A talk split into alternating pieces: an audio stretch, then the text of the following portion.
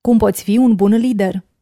A-ți face prieteni și a construi relații este similar în multe privințe cu a-i conduce pe alții.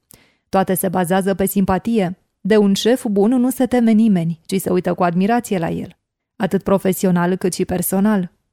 Un șef bun este inteligent din punct de vedere emoțional și respectabil din punct de vedere uman. Începe cu încurajare și recunoaștere. Când William McKinley a candidat pentru președinția Statelor Unite ale Americii în 1896, un copywriter i-a pregătit un discurs de campanie, dar McKinley știa că textul va primi multe critici. Scriitorul, în schimb, era convins că discursul era perfect. Așa că a fost important pentru McKinley ca acesta să fie rescris, dar nu a vrut să-l jignească pe scriitor sau să-i atenueze entuziasmul – Așa că în loc să înceapă cu greșelile, a început să laude textul, sublinind punctele care i-au plăcut și spunând că discursul a fost într-adevăr perfect, doar pentru altă dată. Apoi a explicat de ce situația actuală este diferită și cum ar putea fi îmbunătățit discursul. Entuziasmul scriitorului nu a fost astfel afectat, el a rescris totuși discursul. Nimănui nu-i place să-i fie criticată munca, mai ales dacă te trezești imediat în fața criticilor. De aceea ar trebui să încercăm întotdeauna să începem conversația cu lucruri pozitive și să nu renunțăm mai târziu la laude.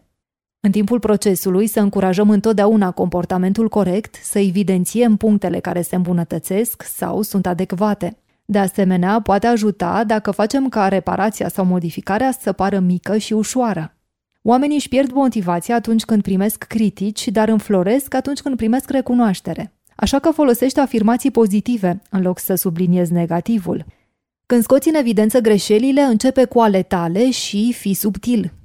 Odată Charles Schwab, un investitor american celebru, și-a văzut muncitorii fumând țigări lângă un semn de interzicere a fumatului. În loc să meargă imediat să urle la echipă, cu care nu prea ar fi realizat mare lucru, a preferat să se calmeze și să aleagă o altă metodă.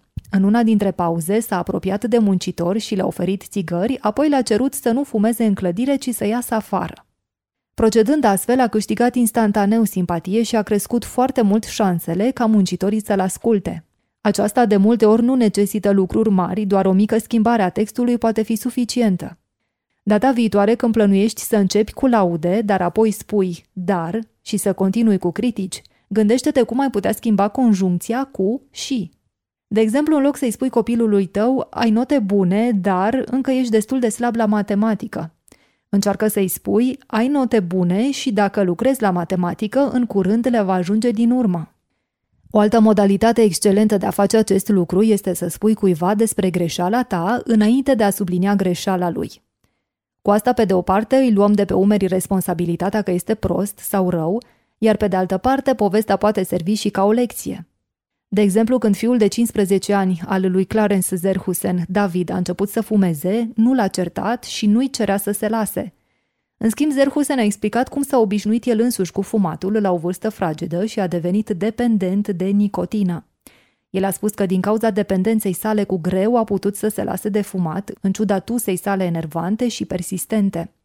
Din fericire, David, după ce a învățat din această poveste, nu a devenit fumător.